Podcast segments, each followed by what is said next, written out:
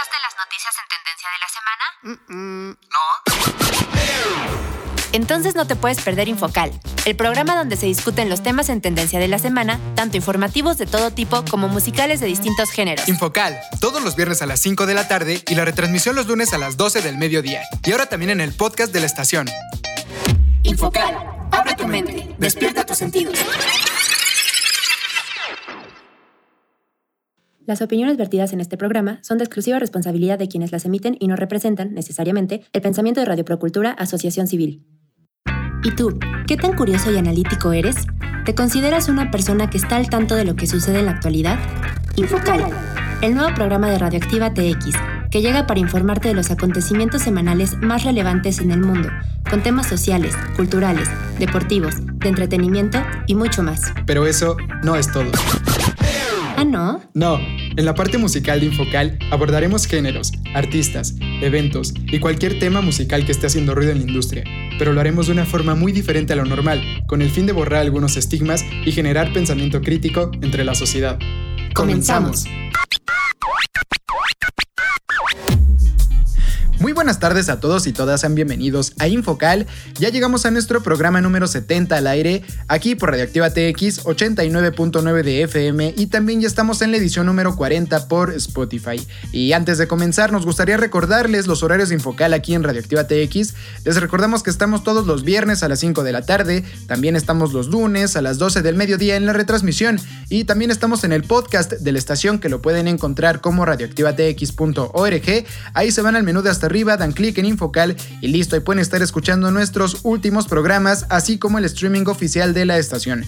Y para encontrarnos en Spotify simplemente se van al buscador de esta aplicación, eh, teclean Infocal y listo, por ahí también nos pueden estar escuchando. Y como cada viernes, lunes, cualquier día de la semana, desde cualquier parte del mundo donde nos estén escuchando, está con nosotros Paula. Hola Paula, ¿cómo estás? ¿Qué tal tu semana? Hola a todos y todas, muy buenas tardes, espero se encuentren muy muy bien. Pues afortunadamente ahorita ya estoy bastante mejor, pero les cuento que el fin de semana, el sábado, yo me fui a poner la vacuna de refuerzo y bueno, la verdad es que me tiró bastante, bastante feo en la noche.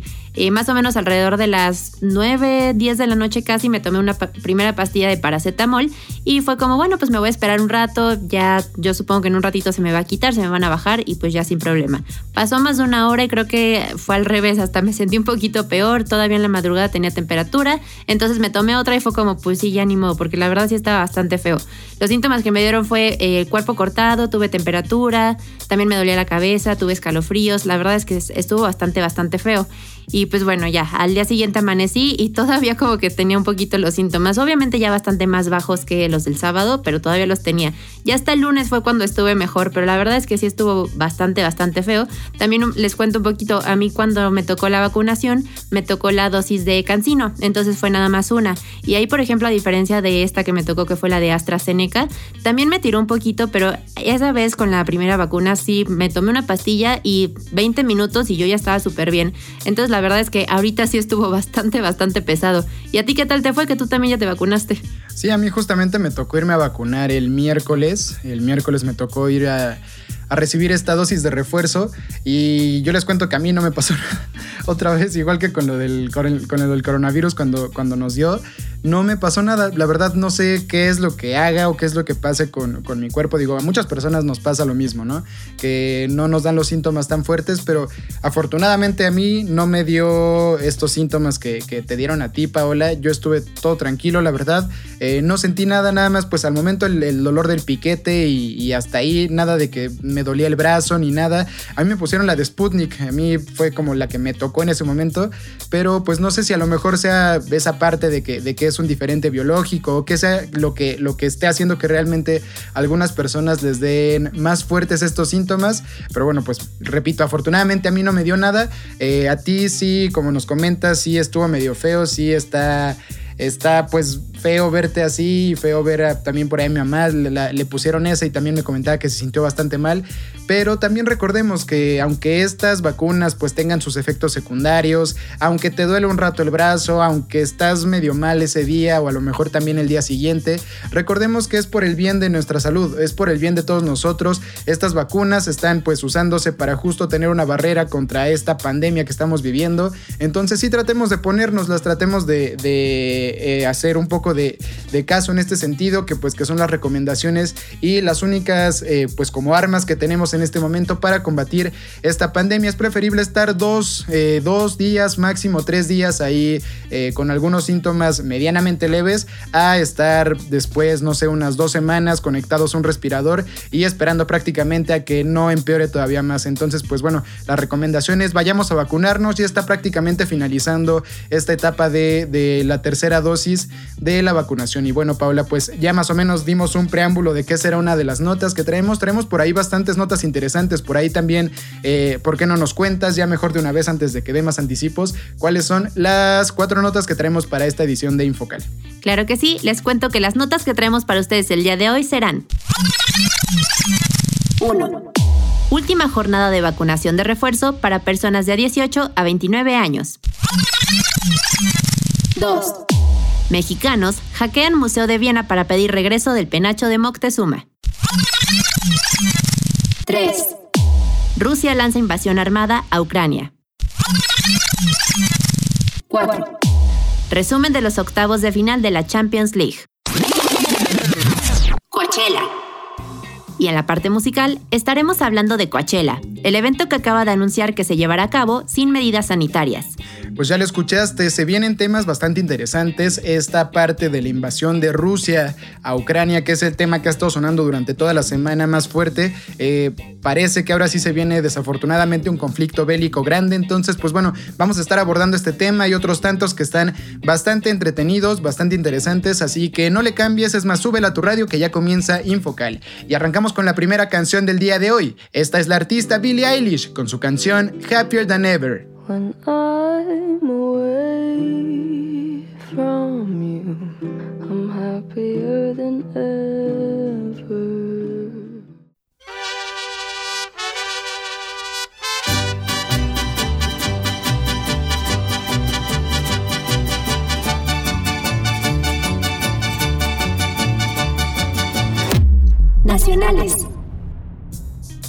Última jornada de vacunación de refuerzo para personas de 18 a 29 años.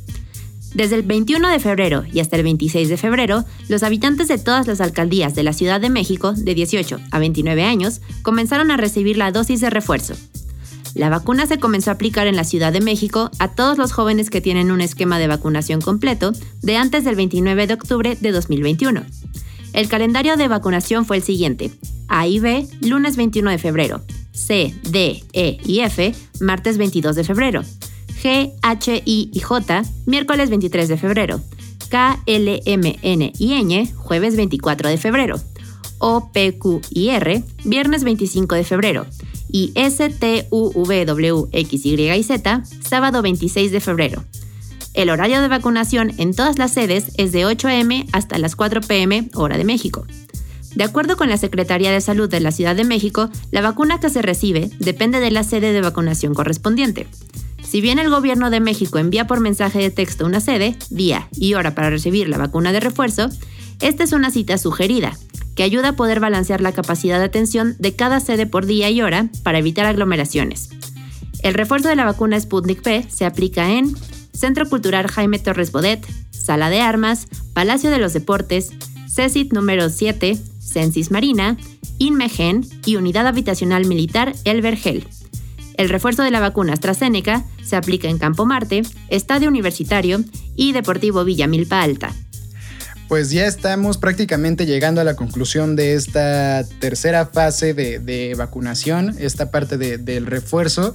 Y yo creo que la verdad en este sentido sí vamos bastante bien. El gobierno creo que sí se ha puesto las pilas en, en cuanto al tema de vacunación. Vamos más adelantados que algunas, por lo menos en la Ciudad de México, que algunas ciudades muy importantes como Nueva York, como Londres. Entonces creo que sí va, va bastante rápido. Eh, cuando hemos ido ahí a los procesos estos de que te tienes que ir a vacunar y todo, eh, te pasan bastante rápido. Eh, creo que sí es un poco desorganizado el tema de que pues no te piden bien eh, tu identificación, a lo mejor tu comprobante de domicilio, pero pues bueno, muchas personas van con prisas, van de que les dieron chancecita en el trabajo, entonces van rápido y creo que sí se necesita agilizar un poco este proceso. Entonces pues bueno, ya estamos concluyendo, ya está el último grupo, todavía faltan algunos niños más que pues todavía este, se van a, a estar vacunando en los próximos días, pero a mí sí me gustaría darle unas cuantas, unos cuantos datos sobre el por qué sí es bueno vacunarse y sobre la eficacia de estas vacunas, a diferencia de lo que muchas personas por ahí están comentando que, que no sirve de nada vacunarse. Bueno, les comento que en México las hospitalizaciones por COVID-19 desde el primero de enero del 2021 es 93% de las hospitalizaciones son de personas no vacunadas, 4% son de las que tienen solamente una vacuna, 3% las que tienen el esquema completo de vacunación y pues bueno, las defunciones por COVID-19, el 95.5% de personas que fallecen por COVID-19 son las personas que no tienen ninguna vacuna, 2.5% son personas que tienen una y el 2% son de las personas que tienen el esquema completo igual de vacunación. Creo que ahí ya con los números, con los números no se puede debatir nada, creo que más allá de creencias ideológicas, religiosas, eh, etcétera, etcétera, etcétera, creo que debemos de, de entender que realmente pues esta es ahorita la única arma, la única barrera que tenemos contra el COVID-19 que ya se ha llevado bastantes vidas y como lo comentamos en un programa pasado, creo que por empatía y por respeto a las personas que han fallecido o las personas que realmente han, sufrido esta enfermedad eh, de manera grave, creo que sí deberíamos todos de, de, estarnos vacunando, de estar realmente siguiendo pues estas medidas. ¿Tú qué opinas, Paula, sobre esta parte de la vacunación? Pues yo estoy completamente de acuerdo contigo, ya lo hemos comentado en otros programas, es muy importante que se vacunen, no nada más por pensar en ustedes, tenemos que pensar en todas las personas que nos rodean. Sabemos que el contagio se sigue dando, pero afortunadamente ya con la vacuna pues los síntomas nos van a dar más leves. Y bueno, nosotros pues ya lo pasamos, ¿no? Tú afortunadamente no tuviste síntomas, pero la verdad es que tener la enfermedad a, las personas que sí nos dieron síntomas, tener esta enfermedad ya con la vacuna, la verdad es que sí es bastante pesado, sí, sí te tiras, sí te sientes muy, muy mal. Entonces, pues pues bueno, más vale estar así, aunque sea sentirnos mal unos días, pero estar con la vacuna, a estar en riesgo de poder llegar a un hospital si nos da la enfermedad y lo mismo con nuestras personas cercanas. Entonces, sí, pues yo también obviamente les recomiendo, digo, yo no había escuchado los datos, por ejemplo, y justamente lo que dices, ¿no? Con los números no se puede discutir y obviamente esto ha cambiado muchísimo desde que las personas empezaron a completar su esquema de vacunación. Entonces, de verdad, de verdad, pues nuestra mejor recomendación es vacunémonos todos. Sí, creo que, creo que, como bien lo comentas, con las vacunas ya no te da tan fuerte por lo menos el, bicho. Recordemos, esto no significa que no te dé, porque hay muchas personas que dicen, ay, es que ¿de qué me sirve vacunarme si me va a dar? Sí, pero no te va a dar tan fuerte. Ahí es, ahí es donde radica la diferencia. Pero bueno, eh, sí, como bien nos comentas también, eh, la recomendación es seguirnos vacunando, seguir las medidas, porque aparte también ya hay algunas organizaciones por ahí como de, del evento que estamos hablando ahorita de Coachella, que ya están empezando perdón, a relajar todavía más las medidas. Todavía desde que empezó la pandemia no había habido un solo concierto o un evento masivo en el cual no se respetaran nada, nada las medidas. Por lo menos ahí habían de que pruebas, eh, registros QR para ver más o menos lo que habías estado haciendo si no habías estado en contacto con personas contagiadas en los últimos días. Y pues ya en este concierto de plano se van a pasar las reglas por donde quieren. Ya no van a estar eh, haciendo pruebas, no se van a pedir registros QR, eh, no va a haber cubrebocas, no se va a necesitar la sana distancia. Entonces, bueno, yo creo que es arriesgarles, jugarle muchísimo al vivo.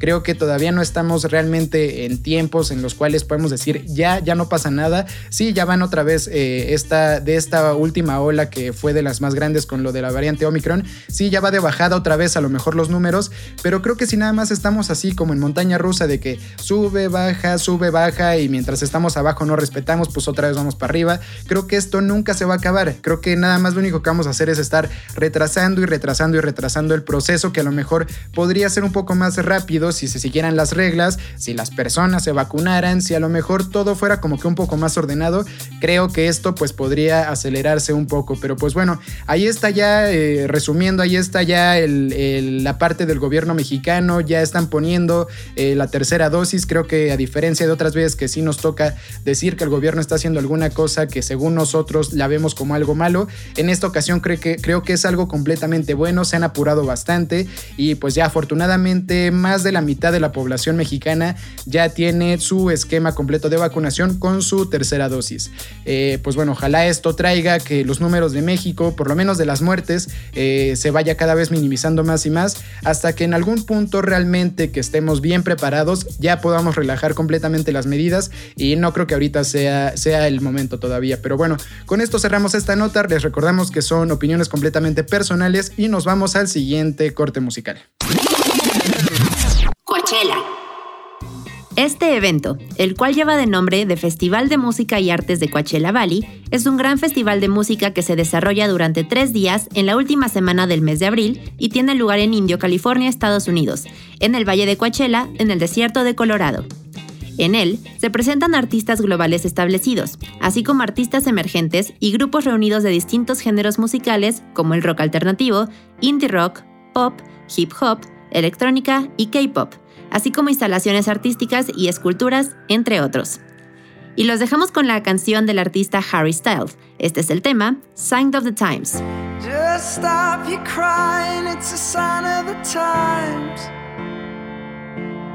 Welcome to the final show. Hope you're wearing your best clothes.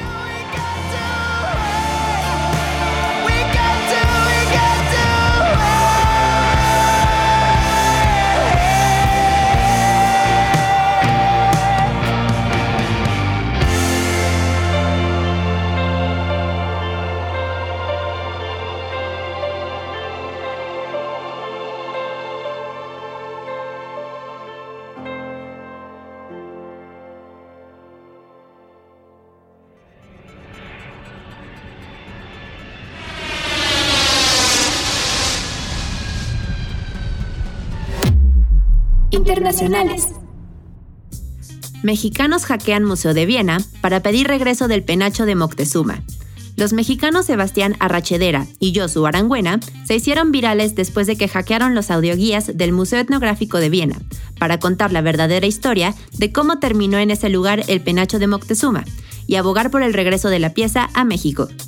El personal del museo no estaba enterado, pero los involucrados tomaban una audioguía iban al baño y ahí sacaban el aparato con el audio modificado y al devolverlo dejaban dos. Actuaron con la ayuda de voluntarios de varias nacionalidades con quienes han podido infiltrar 50 audioguías al recinto, con un audio idéntico al de las originales. Sin embargo, el mensaje cambia cuando el visitante llega a la vitrina donde se encuentra el penacho de Moctezuma. El audio que se reproduce dentro del museo tiene una duración de 8 minutos y está disponible en inglés, español y alemán. Además, incluye la participación de Shokonostitl Gómora, un danzante y activista que ha protestado en distintas ocasiones por el regreso del penacho a México, y también fue comisionado de la Organización de las Naciones Unidas. El mensaje comienza de la siguiente forma. Hola, te doy la bienvenida a esta audioguía de la verdad, una versión de la historia contada por los herederos de los que sufrimos la invasión europea. Mi nombre es Shokonostitl Gómora, soy un descendiente azteca, y he dedicado mi vida a que la sagrada corona de nuestro emperador Moctezuma vuelva a nuestra tierra. Hoy es 13 de agosto del año 2021, un día de luto para México, porque se cumplen 500 años de la destrucción de Tenochtitlan a manos del invasor español Hernán Cortés. El penacho de Moctezuma es una pieza arqueológica que llegó a Austria en 1699 y permaneció ahí por más de 200 años, resguardado en el Palacio de Ambras. No se sabe la manera en la que llegó al país europeo, pero se cree que fue un regalo de Tlatoani Moctezuma al conquistador español Hernán Cortés, y que al ser enviado a España, el barco en el que viajaba fue saqueado por piratas, quienes lo extrajeron. En distintas ocasiones se han realizado peticiones para que esta pieza se traiga a México. Sin embargo, esto se ha negado, pues las autoridades de Viena argumentan que es demasiado frágil y podría dañarse durante el traslado, por lo que Sebastián y Yosu decidieron accionar su plan. Pues como ven ustedes ahí el tema del penacho de Moctezuma. Eh, estuvo este tema sonando bastante durante la primera mitad de la semana. Eh, muchas personas hicieron pues algunos memes por ahí en redes sociales. Y es que sí está bien interesante cómo estos cuates se metieron ahí al, museo y parecía hasta como de película ahí, tipo de acción y todo. Se iban al baño, cambiaban los audios, regresaban, ya dejaban dos. Entonces sí estaba, pues estuvo hasta dentro de todo algo chistoso, ¿no? Cómo hicieron esta parte. Ahora bien, por el tema del penacho, de que si se regresa o no se regresa, yo no sé por ahí ustedes qué opinen en caso, obviamente ustedes tienen la mejor opinión, pero yo creo que tampoco es tan, tan, tan necesario que realmente lo tengamos aquí. Digo, no es como que todos, y me incluyo, vayamos siempre a los museos a andar viendo realmente pues eh, algunas de las cosas que tenemos ahí para, para andar disfrutando en México, en la Ciudad de México. Es la ciudad que tiene más museos en todo el mundo y realmente muchas veces no lo aprovechamos. A lo mejor por el sentido de que es un patrimonio mexicano, de que debería de estar aquí, toda la cosa. Creo que por esa parte hay cierta razón, pero también creo que al ser un elemento histórico mexicano en otro país, también sirve para difundir la cultura de aquí. Entonces, pues bueno, diferentes opiniones, diferentes posturas. Hay personas que no, que sí creen que debería de estar aquí, entre ellos el presidente Andrés Manuel López Obrador. Y pues bueno, yo no sé ustedes por ahí qué opinen en casa. Yo creo que no tiene nada de malo que esté por allá. Además, si realmente existe el riesgo de que se destruya en el camino, pues yo creo que ya mejor dejémoslo así como está. Y pues bueno, también nosotros tenemos algunas cosas de otros países y pues creo que sería medio, no sé, incoherente que los países nos empiecen a decir como de que, oye, regrésame esto, regrésame lo otro y toda la cosa. Entonces creo que así se evitaría pues mucha difusión cultural de, otros lugares del mundo, ¿no? Pero bueno, eh, les recuerdo, son opiniones personales y con esto cerramos esta nota y nos vamos al siguiente corte musical. Coachella. Es uno de los festivales de música más grandes, famosos y rentables de Estados Unidos y del mundo. Cada Coachella escenificada entre 2013 y 2015 estableció nuevos récords de asistencia al festival e ingresos brutos. El festival de 2017 contó con la asistencia de 250.000 personas y recaudó 104.6 millones de dólares. El éxito de Coachella llevó a Golden Boys a establecer festivales de música adicionales en el sitio, incluido el Festival Anual de Música Country, Stagecoach, el Festival Big for Trash Metal y el Desert Trip, orientado al rock. Y los dejamos con la siguiente canción del artista, Kanye West. Este es el tema, Stronger.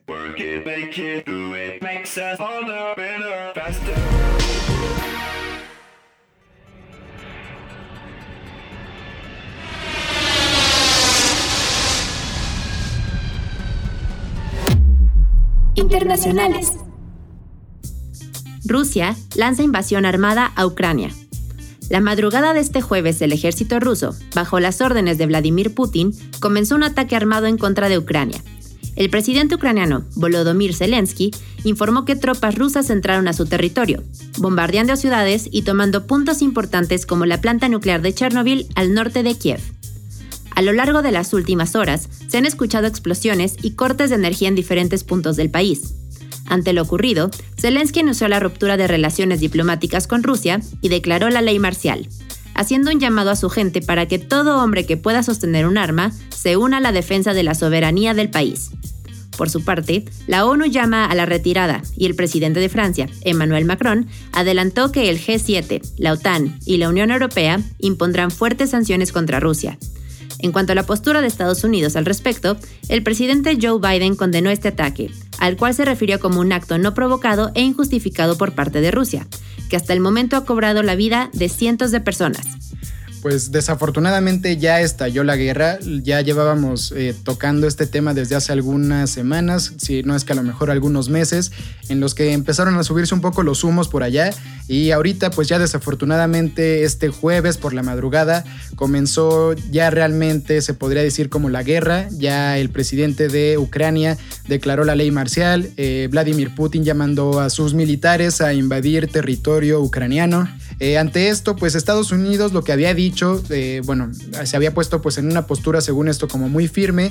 Antes de todo esto, habían dicho que con que un soldado ruso pusiera en pie en territorio ucraniano, luego, luego iban a hacer, eh, iban a tomar, habían dicho algo como que acciones concretas y rápidas y eficaces contra Rusia.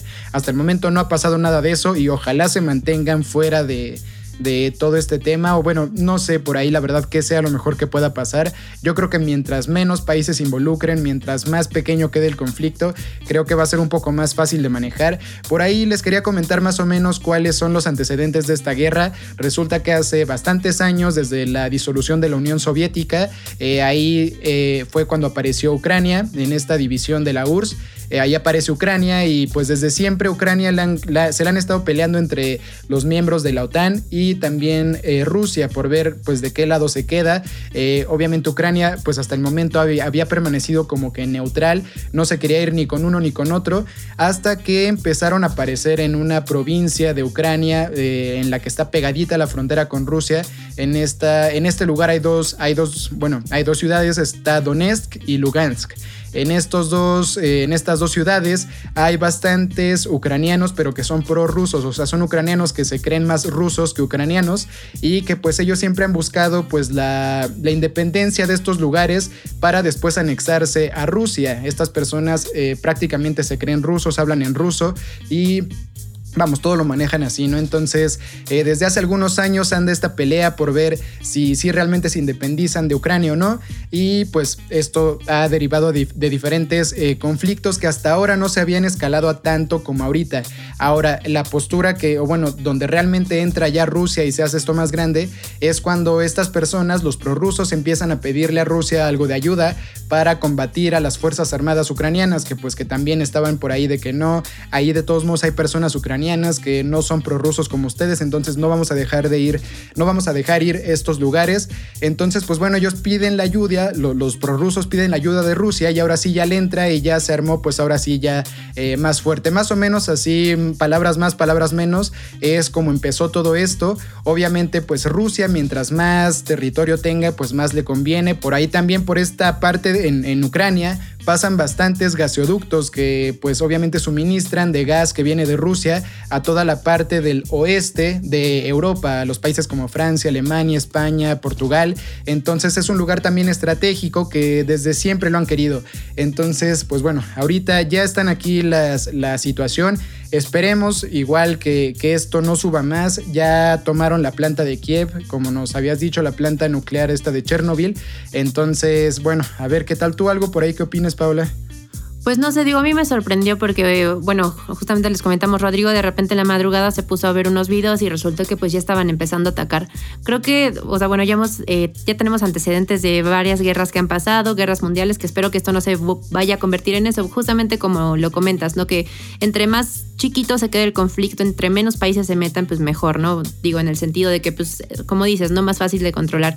Creo que, pues bueno, lamentablemente sí, ya se inició, que parecía antes que, pues no, y hasta en las noticias de repente lo hacían como burla, ¿no? Pues ya después de meses y quién sabe cuánto. Yo, por ejemplo, llegué a ver algo de que una persona de Rusia dijo, no, no se va a hacer la guerra porque en miércoles nunca se han empezado las guerras. Entonces ya como que de repente se empezaban a tomar algunas cosas de broma.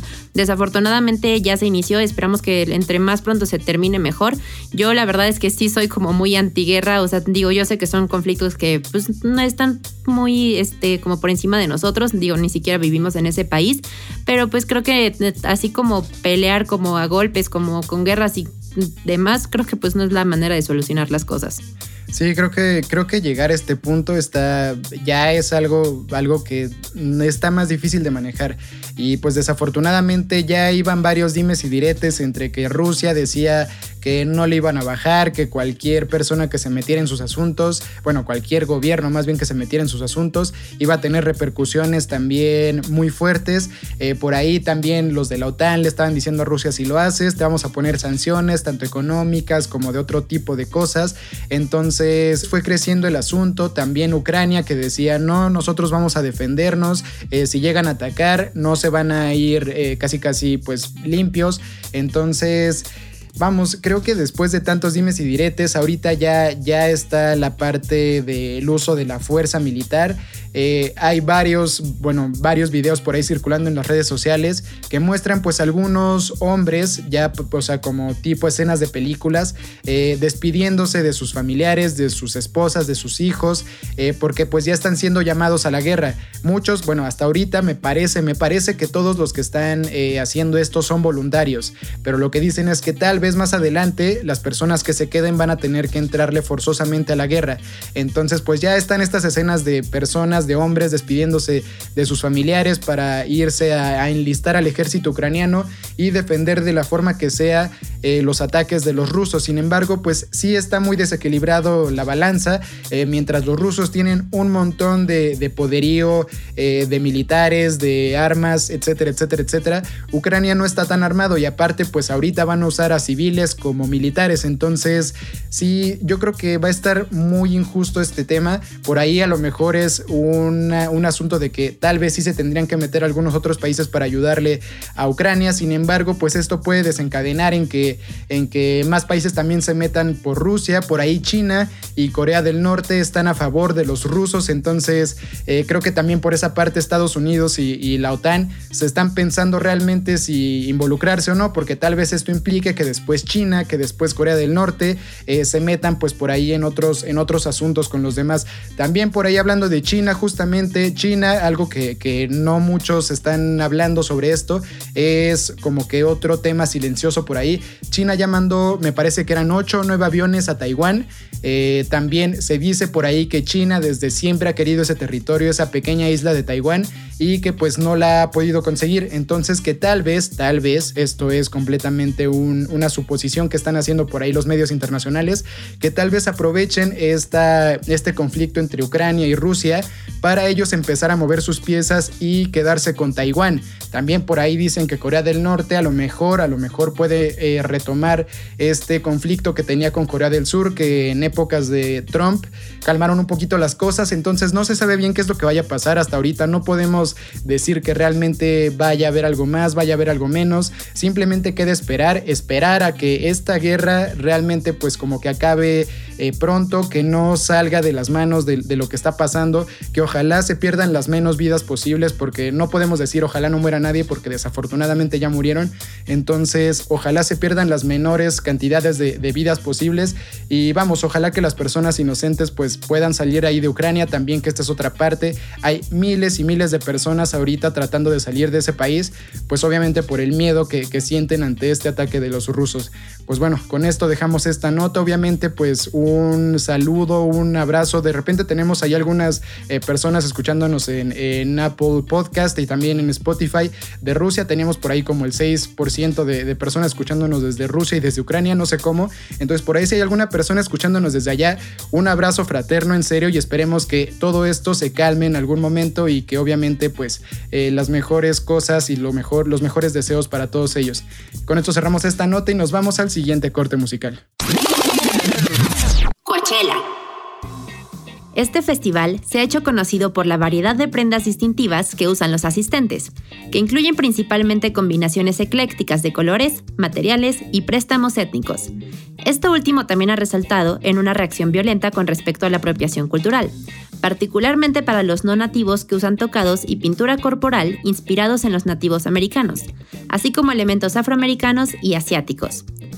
Y los dejamos con la siguiente canción. Este es del grupo Disclosure. El tema, Latch.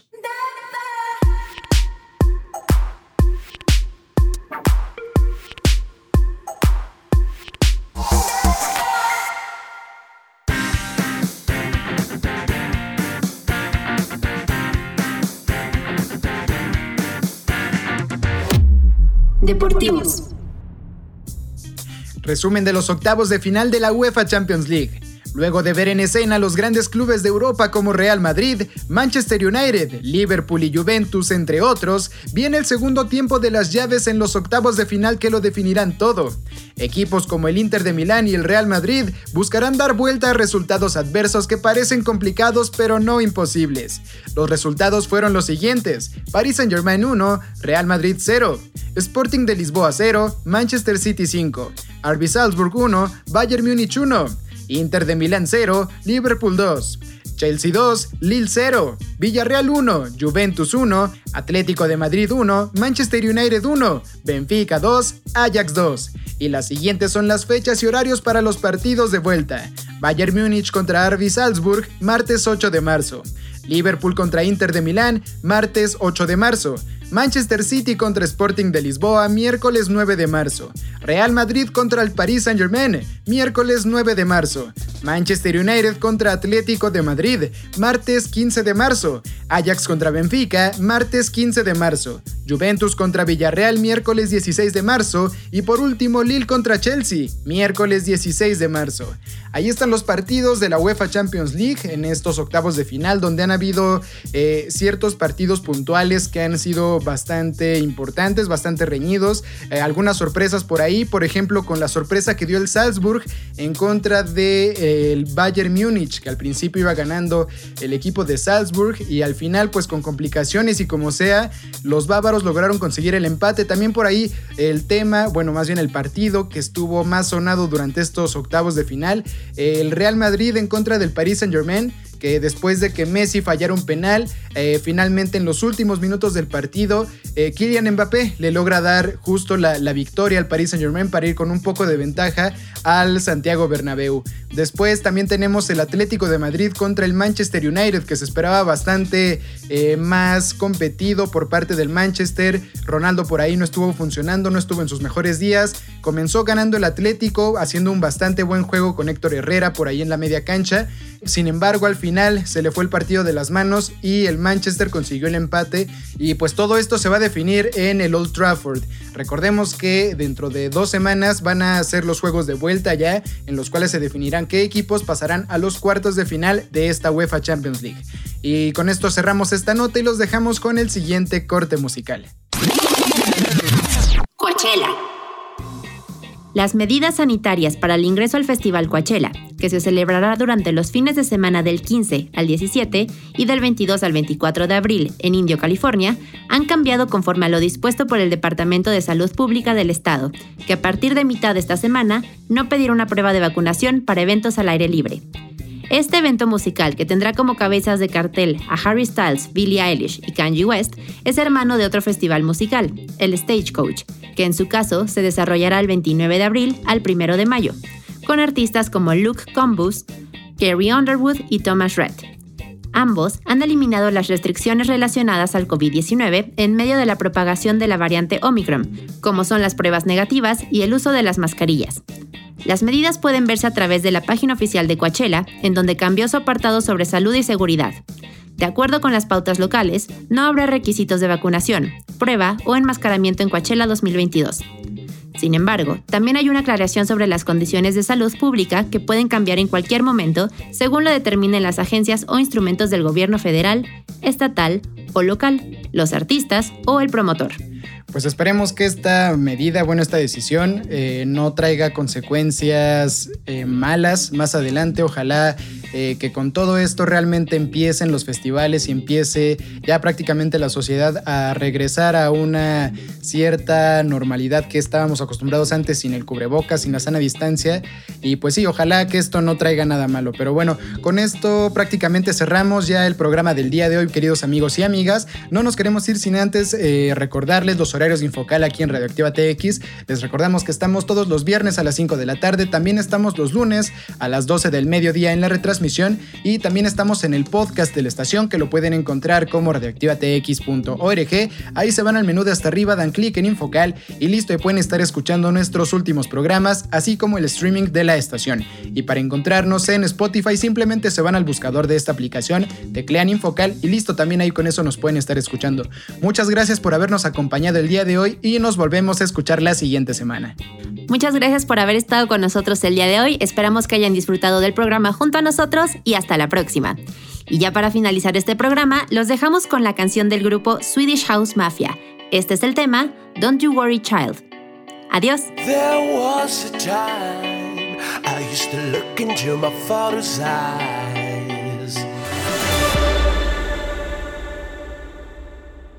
Infocal. Abre tu mente, despierta tus sentidos.